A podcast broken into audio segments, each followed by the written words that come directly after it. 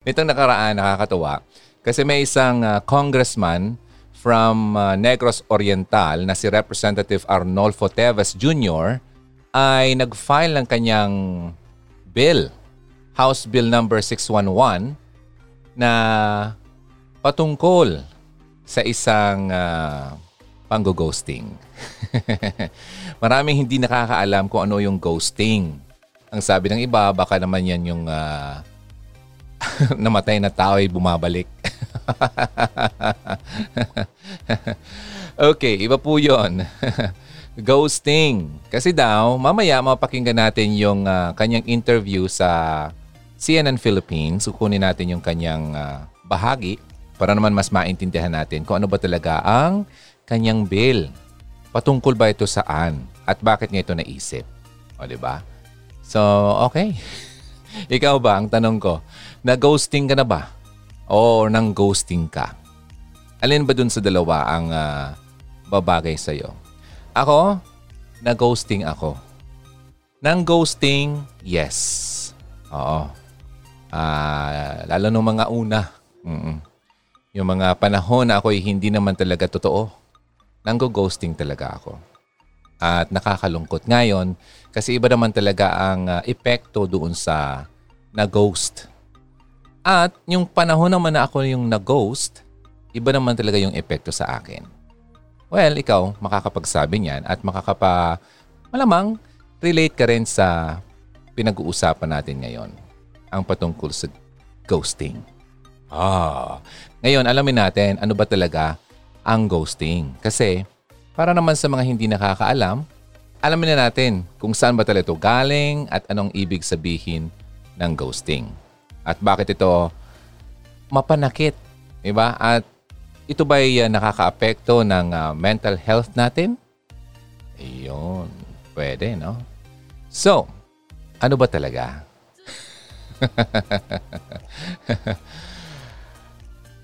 so, i-define natin, ano ba yung ghost? Yung term kasing ghost ay isa siyang recent term or bagong tawag sa isang tao na nag-disconnect or bigla na lang nawala sa buhay ng mga taong kanyang nakasama dati. Diba? Yung dating kanyang kinakasama or minamahal or kung ano man. Yung expression na ghosting ay nag-appear ito sa dating world. Okay? Ano ba yung uh, example niyan? For example, si lalaki, si Kevin, ay dinate niya yung uh, babaeng pangalan ay si uh, Barbie. Aba, si Kevin at si Barbie. Nagkita sila ng ilang beses. At gustong gusto ni Barbie itong si Kevin. At nangangarap siya na mas lumalim pa ang kanilang relasyon at mahulog sa isang romantic connection. Okay? Ito naman si Kevin, nag-decide siya na hindi na talaga siya interesado dito kay Barbie. Oh, at naging ano na siya, parang ghost na sinasabi. By how? By not contacting Barbie anymore. Or by not answering yung mga texts ni Barbie. O di ba? Nung ito naman si Barbie, ay hindi na niya naririnig itong si Kevin ng mga ilang buwan or weeks muna. Hindi na kasi siya sumasagot sa kanyang tawag or text. Nag-worry itong si Barbie. Di ba? Itong kwentong ito malamang nakarelate ka. Ito ba'y nangyari sa iyo at anong na-feel mo? Na-offend ka ba? Na-realize mo ba na itong lalaking ito ay ginost ka? Kasi itong si Barbie, feeling niya ay na-reject siya at nasaktan. Sa ngayong panahon, ang definition ng ghosting ay applicable din sa lahat ng klasing relationships. Okay? Now, ano ba yung difference ng nag-avoid lang ng tao at ng ghosting? Alam mo yung relationship terms na yan, lalo na yung relationship ay nagbabago yan. At sometimes, nakakapag-adjust tayo kung paano tayo mag-relate sa ibang tao. May mga panahon na nag-withdraw talaga tayo sa ibang tao. Parang kailangan natin ng time out. Di ba? from other people. Lalo na yung mga taong nakapanakit sa atin na nakagawa ng hindi katanggap-tanggap sa atin. Well, ang iba sa atin ay nag-struggle with uh, mental health issues dahil doon. Nag-isolate na tayo. Ayaw na nating makita ng mga tao. Naiinis tayo. Hanggat sa tayo ay makarecover. Itong nangyayaring ito ay temporary lang naman.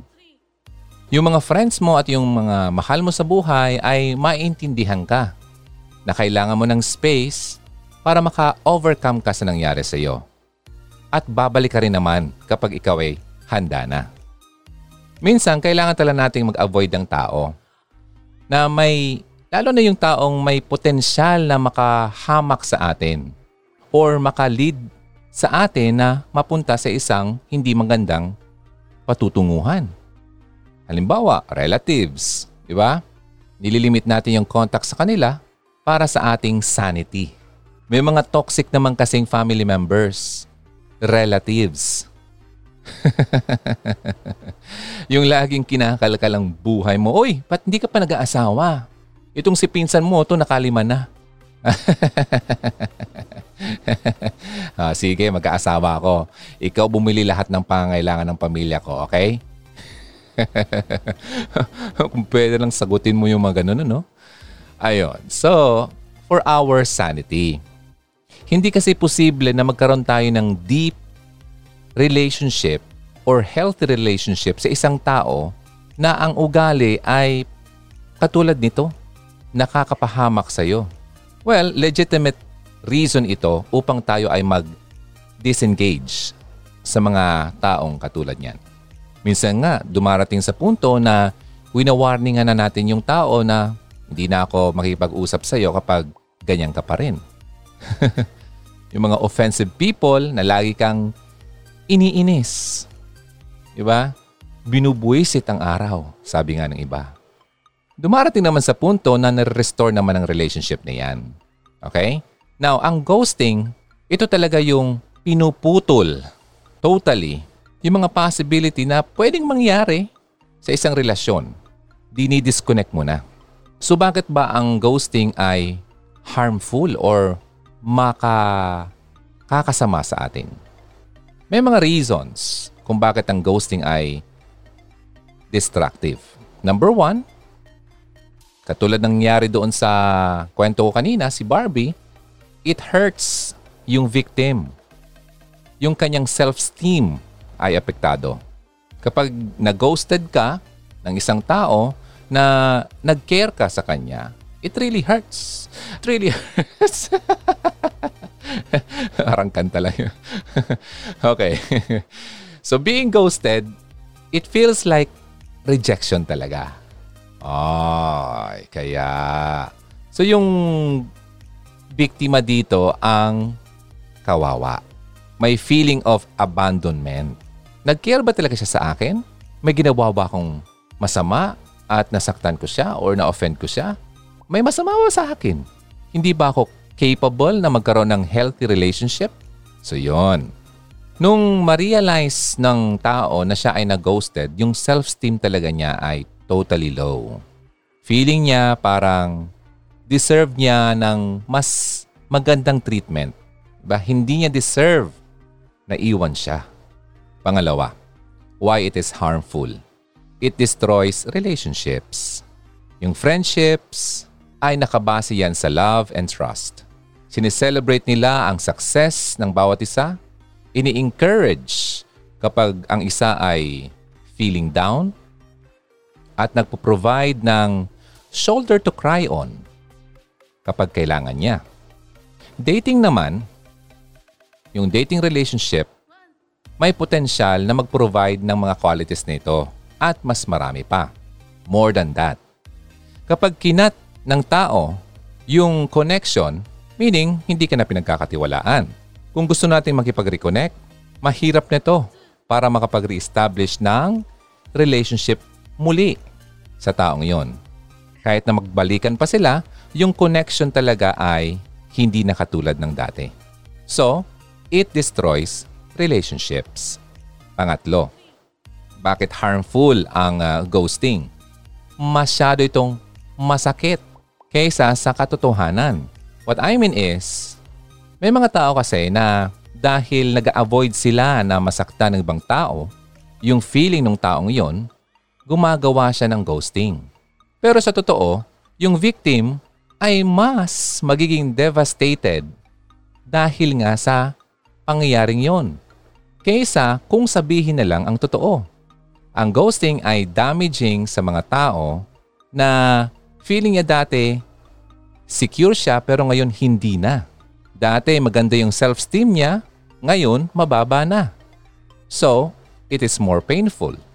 Yung gumawa ng ghosting, dati nag-start sila sa being true to one another. Diba? Pero ngayon, yung honesty na wala yung honesty in the beginning ng kanilang pagsasama ay hindi na makita. So yun. Kaya mas masakit. Kasi ang iba iniisip nila, mas mabuti pang sinabi na lang ang katotohanan. Pangapat, hinaharangan niya ang possibility na yung mga problemang mayroon sila ay pwede pang ma-resolve. Isa sa mga common reasons ng uh, taong nag-ghost ay yung takot. Takot silang mag-handle ng confrontation, criticism, or conflict. Hindi nila gusto yung discomfort. Ina-avoid nila yung drama. May mga tao talang ganun. Ayaw ng drama. Parang ako. so they use excuses para ma-spare yung feeling ng isang tao. Pero sa totoo niyan, ang paggawa nito ay hindi ina-address yung issue. Na dapat mag-work sana sa isang resolution yung victim ay hindi binigyan ng opportunity na magtanong at makakuha ng sagot. Parang yung sinabi lang ni Piolo at ni uh, si Tony Gonzaga. I need an explanation. Diba? Parang ganon. Walang na-resolve dahil doon. Dininay na nila yung opportunity para mas lumago pa at magbago at magkaroon ng closure. Ngayon, bago tayo mag-continue uh, sa ating pinag-uusapan, balik tayo doon sa na-mention ko kanina na patungkol kay Congressman. Pakinggan natin kung ano yung sasabihin niya. Ganito, sa totoo lang, marami na talagang apektado sa ghosting. And hindi lang naiintindihan ng iba that it affects productivity of the nation too. Because like, if you're a worker, you're not in a good state of mind, yung trabaho mo hindi ganoon kaganda dahil lang na-ghost ka. Akala nila ano to, hindi importante, hindi akma sa panahon.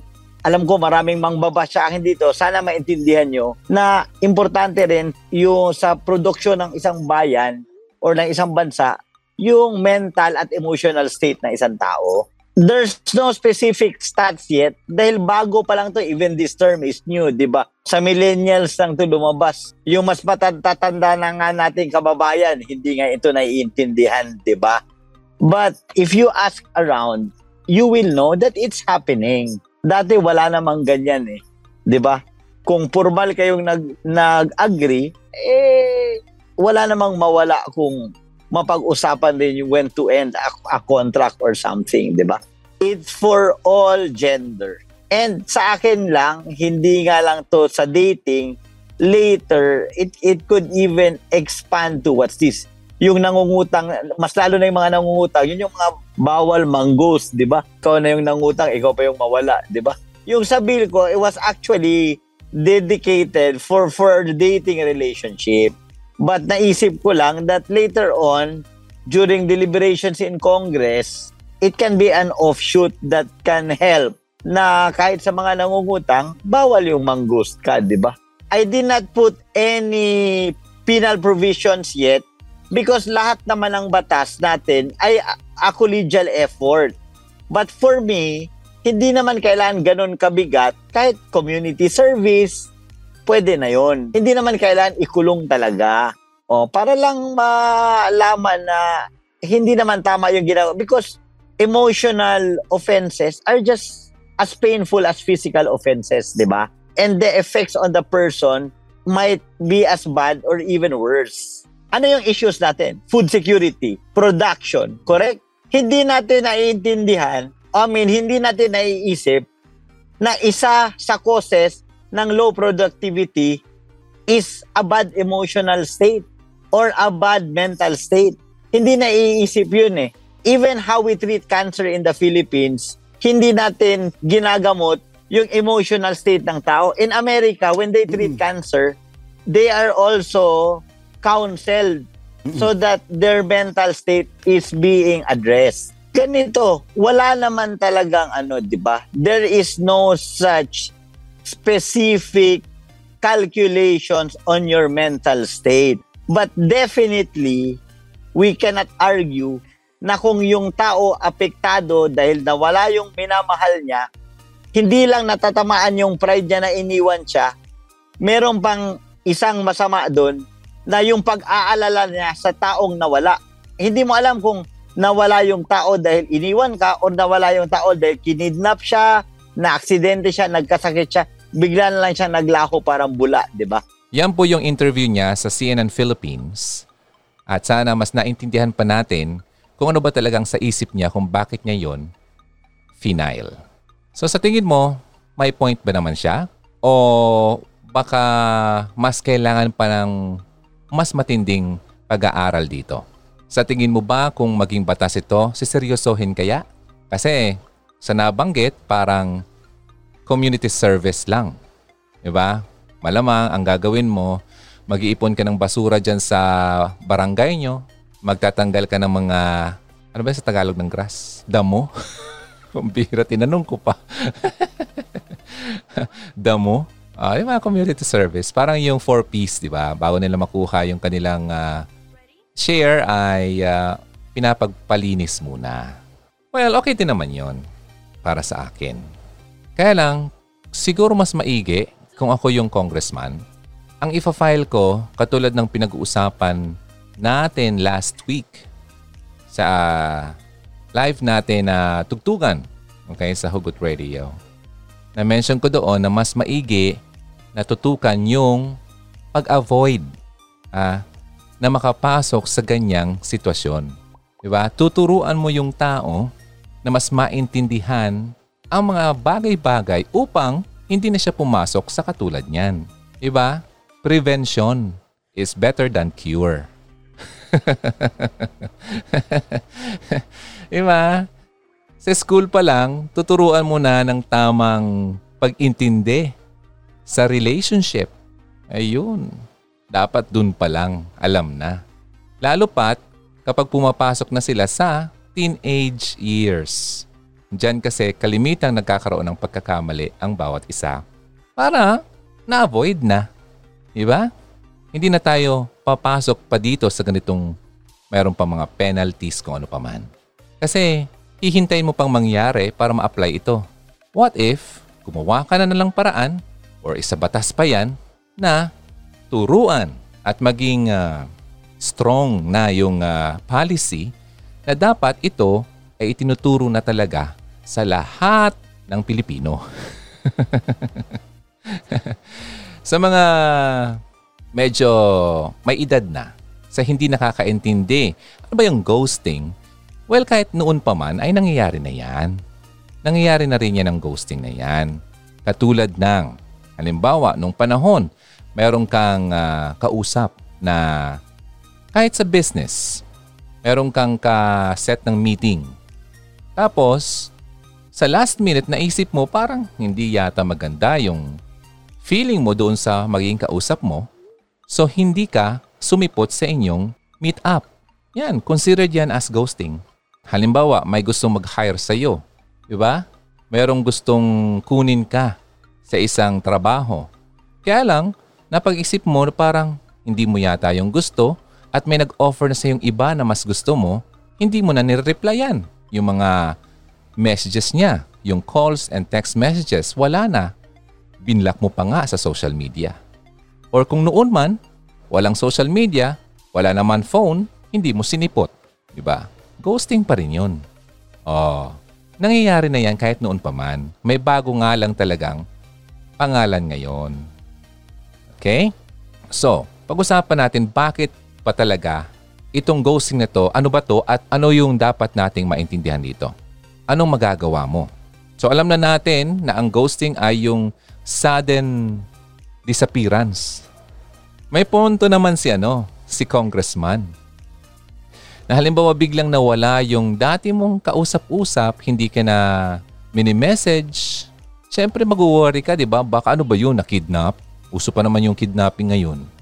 Hindi na makuha. Di ba?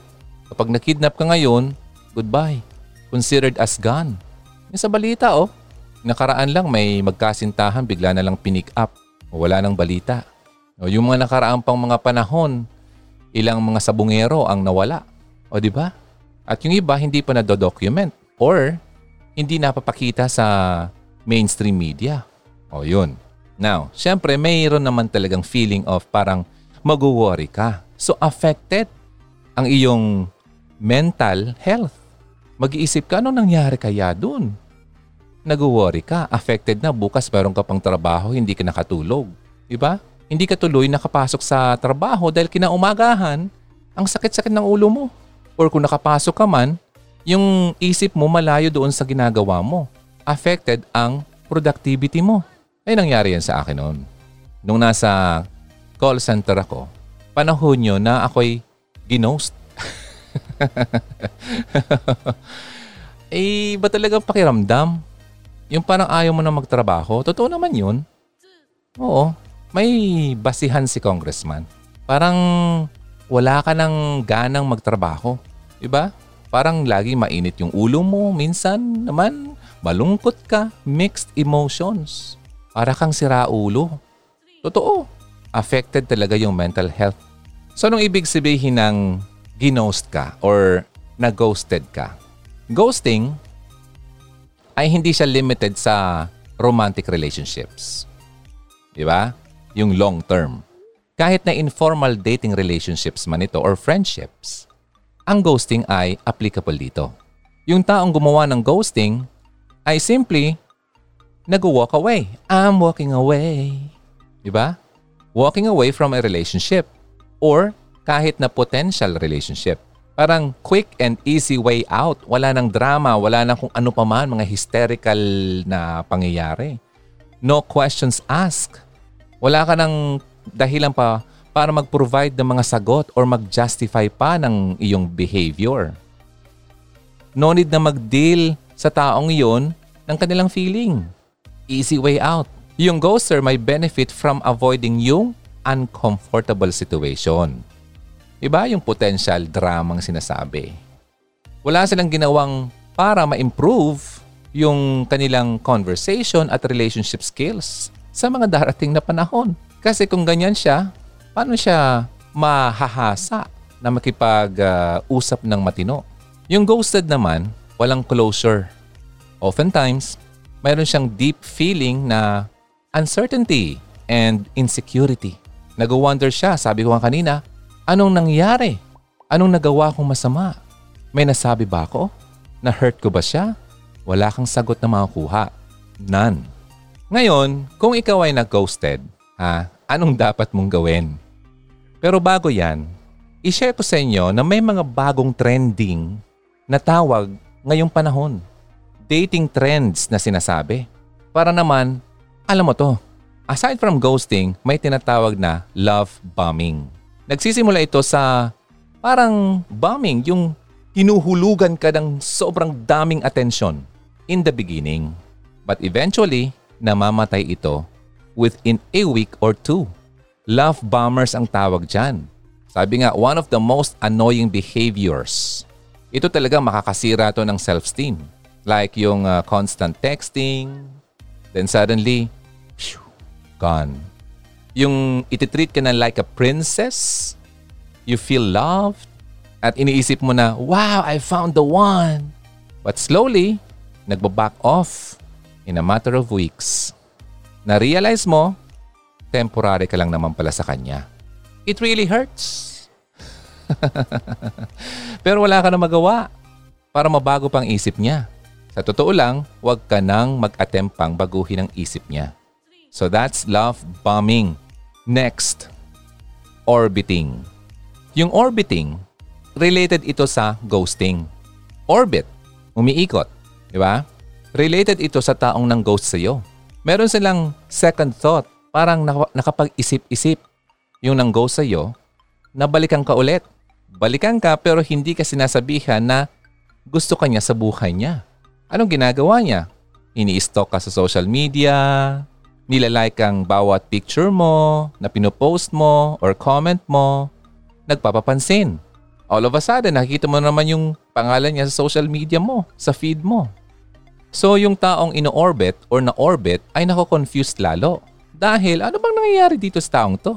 Akala ko ba na wala na siya? Ba't nandito na naman siya? Alam mo, it's the best time na hindi mo napansinin yan. Ikaw naman ang mang-block. Di ba? Move on. Completely. Huwag mo nang pansinin. Kasi, ino-orbit ka. Kapag ka kumapit, kumagat ka, mangyayari naman ulit yung ginawa niya sa iyo. Alright? Next, may isang tinatawag na breadcrumbing. Breadcrumb. Okay, ano ba yung breadcrumbing na yan? Isa sang behavior na binibigyan ka ng konting atensyon here and there, pero yung relationship is never going anywhere. Oh, nakuha mo? Bibigyan ka ng attention dito, minsan, andyan, wala, ganyan, pero wala naman patutunguhan. Even after a year of hanging out together. Hanging out ah, lumalabas kayo, ganyan. Hindi ka sinasabihan kung ano ba talagang plano niya. Na gusto ka na makipag-commit sa kanya at hindi siya gusto na makipag-meet ka sa ibang tao. Kumbaga nagiging clear dapat siya. Hindi siya ganun. So yung tao nagbe-breadcrumb, mahirap talaga itong intindihin. Kaya may makita kang mga tao dyan na nag-waste ng sobrang daming panahon or even years sa buhay ng taong yun. In short, kapag may breadcrumb na nangyari, you feel confused kung yung taong yun talaga ay gusto ka o hindi. So ang breadcrumbing, yung tao nililid ka, nililid you on by ano, dropping small things. Small bits of things na pwedeng gawin niya sa iyo. Parang, parang pinapaunti-unti lang niya. Occasional message, phone call, date plan, mga ganun. Or interaction. Kabaliktaran nito nung unang sinabi ko ha, yung love bombing. Yun naman talagang buhusan ka na boom! Isang malaking bagsak at biglang mawawala. Ito naman, pinapaunti-unti ang ka. Okay? And yung last, syempre yung pinag-uusapan natin ngayon na ghosting. Na usong-uso ngayon. Ang pinaka-worst part ng ghosting ay hindi ka sasabihan ng harapan. Na mayroon lang fling na nangyayari sa inyong dalawa. Na hindi naman ito totoo na dapat na mag-move on ka na. Diba? Disappearance, disappearing acts, biglang-biglang nawawala. So, may option sana ang ghoster na dapat maging honest kaya nga lang siya ay coward. Takot. Hindi niya kayang gawin ito. So Hugs, sa tingin mo, nag-undergo ka na ba sa ganito? Ay, nako. Ngayon, sa tingin mo ba yung uh, final na bill ni congressman ay sapat o dapat na mangyari? Bottom line doon sa pinagbabanggit ko kanina mga trends. Dapat, importante talaga na mas maintindihan mo yung mga behaviors na yan. Hindi mo gusto na ikaw yung taong gagawan yan ng paulit-ulit. Ang paghahanap ng tao para lang sa isang casual, ang term nila dyan ay, hmm, hookups. Nako, It's so easy. Lumabas ka lang dyan, maraming maghahabol sa iyo. But, a lifetime partner, not so much. So, much better to take your time. Okay? At huwag mong hayaan yung mga taong sabihan ka yung dapat mong gawin o hindi. Ikaw dapat ang mag-isip. Kasi ikaw ang papasok sa relasyon na yan. Hindi sila. So mag-iingat ka. Maging wais. Huwag matakot na maiwan. Ay, narito yung mga paraan kung halimbawa man ikaw ay na-ghosted. Kung nag-iisip ka na ikaw ay talagang na-ghost na, malamang ang iniisip mo, what's next? Anong dapat kong gawin? Number one, stop attempting to reach out. Huwag ka nang makipag-reach out. Okay? Huwag ka nang maging desperate. Mas napapansin ka tuloy. Masyado kang patay. Napatay. Next, guard your heart. Diba nga sabi sa Proverbs 4.23, Above all else, guard your heart. For everything you do flows from it. Lahat daw na ginagawa mo, it flows from your heart. Kaya bantayan mo yung puso mo. Kasi ang puso ay hindi nagsasabi ng totoo. your heart is deceitful. Hmm, mapagilin lang ang puso. So anong dapat gawin? Use your heart to get connected with God. Kasi siya ang nakakabasa ng mga puso natin. Use your heart to honor Him. You must take time na ma-recognize yung mga thoughts mo, yung words niya, actions mo para makapagbuo ka ng mga bagay na dapat mong gawin para mabantayan mo ang puso mo. Isurrender mo yan kay Lord. Kasi siya yung ultimate protector natin. And He will always take good care of it. Babantayan niya at aalagaan niya ang puso mo. Pwede nga ngayong palitan yan eh, para talagang makalimot ka na. Next, anong dapat gawin? Practice mo yung forgiveness. Mahirap, no? Mahirap mag-forgive. Lalo pat talagang sa feeling mo, sinaktan ka talaga ng lubusan. Sinaktan mo ang puso ko. Nilagyan mo ng Ajinomoto, pinakain sa aso. Parang kanta lang ni Michael V. Pero alam mo, it's the best thing to do. Kasi ang forgiveness is not really for the other person na nanakit sa iyo. It is for you. Para sa iyo yan. Kasi if you continue to hold on to feelings, yung mga feelings of bitterness, yung unforgiveness, inaalaw mo yung bad thoughts mo, nega vibes, na mag-take over sa'yo. Bitter ka na lang lagi. So maging better ka, not bitter. Kasi it creates havoc. Ba? Parang, ay, sa isip mo. Gulong-gulo ang isip mo. Distraction sira ang lahat. Kasi, you know, why forgiveness? Kung si Lord can forgive us sa mga bagay na nagawa nating mali, kayang-kaya din naman natin mag-forgive ng ibang tao. Okay? And next, stop mo nang sisihin ang sarili mo. Kadalasan, sarili natin ang sinisisi talaga natin. Kasalanan ko kasi kung bakit siya nawala. Kasi hindi lang ako nakareply sa kanya. Busy kasi ako. Nakatulog kasi ako. Hindi ko kaagad naagapan yung kanyang call. Sarili mo yung dinidikdik mo eh. Di ba? Hindi mo kasalanan yon. So take this time na ma-recognize mo na it's not only about you. Okay? I-recognize mo na yung tao na gusto talaga ni Lord para sa'yo ay i-honor ka. Diba? Papahalagahan ka. Bibigyan ka ng clear communication And that person will pray for you, pray with you. At hindi to magkakos ng mga endless nights para mag-worry ka sa inyong dalawa. Yun ang taong gusto ni Lord para sa iyo. Si Lord may mas magandang plano sa bawat isa sa atin. Next, anong dapat gawin? Remember, yung plano ni Lord ay perfect. Perfect! Deserve mo na magkaroon ng better partner. Yung hinanda ni Lord para sa iyo. Okay? So take time na i-appreciate mo yung mga moments na to. Buhay ka pa. Able. Able to serve God. Able to do something ka pakipakinabang. Hindi pa ito yung katapusan ng buhay mo. The fact that you are still listening to this show, meaning may plano talaga si Lord para sa iyo at napakinggan mo to. It's a divine, well-orchestrated plan. Nako si Lord kapag siya ang nag-orchestrate ng mga bagay-bagay, mamamangha ka. Ang magandang balita dyan, lahat ng plano ng Panginoon ay hindi nag-fail. So, i-take mo yung mga moment na to na mag-spend ka ng time sa kanyang sinasabi. I-recall mo yung mga magagandang mga bagay na ginawa niya sa iyo at sinabi niya sa iyo. At hayaan mo siyang mag orchestrate ng lahat. Siya ang magpaplano, siya ang gagawa. Paano mo malaman kung siya na talaga? Ah, ganito.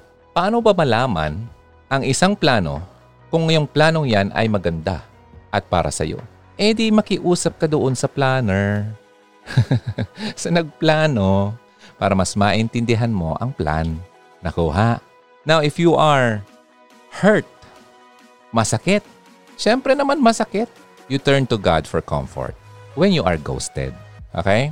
Walang ibang paraan. Yung comfort ni Lord ay sapat. Sabi nga, our good God is waiting for us to reach out for His divine comfort. Naghihintay lang siya na lumapit tayo sa Kanya. Sabi nga sa Psalm 55, kung maalala mo, lagi mo itong napapakinggan. So Psalm 55 verse 22, it says, Cast your cares on the Lord and He will sustain you. He will never let the righteous be shaken. So anong dapat gawin? Go to God in prayer. I-admit mo na you feel overwhelmed I-pour out mo lahat ng iyong nararamdaman. Kung iiyak mo, iiyak mo. Then you reflect on your relationship. Makakabuti ba yon o hindi? Lahat ng burden mo, ibigay mo na kay Lord. Lahat. Everything. Surrender it all. Walang ibang paraan.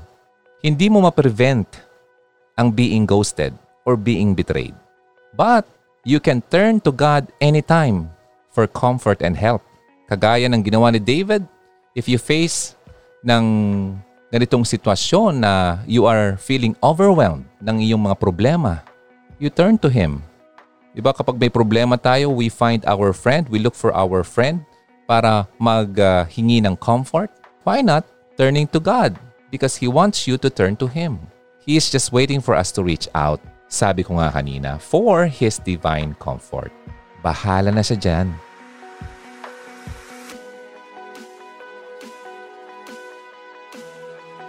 If you feel broken and you want to move on, meron tayong video about that. Just look for the proper way of moving on sa Facebook or hanapin lang yung mabilis na paraan ng pag-move on sa Hugot Radio channel sa YouTube. Hugs, maraming salamat sa pag-spend again ng isang napakagandang pag-uusap patungkol sa pagmumulto. maraming maraming salamat. Sana hindi ka multuhin at hindi ka mangmulto. Masama yan. Bad yan. Okay? I'll see you again next time. Maraming maraming salamat. Ako po si Ronaldo ng Hugot Radio. Always believe in love and keep the flame burning. Bye for now. God bless you. Halina't makihugot na. Kontakin kami sa 0946 763 9858 0929 359 4298 0915 931 7184 Kung nais mong magkapag-ugnayan kay DJ Ron, maaari mo siyang bisitahin sa kanyang YouTube channel sa Hugot Radio.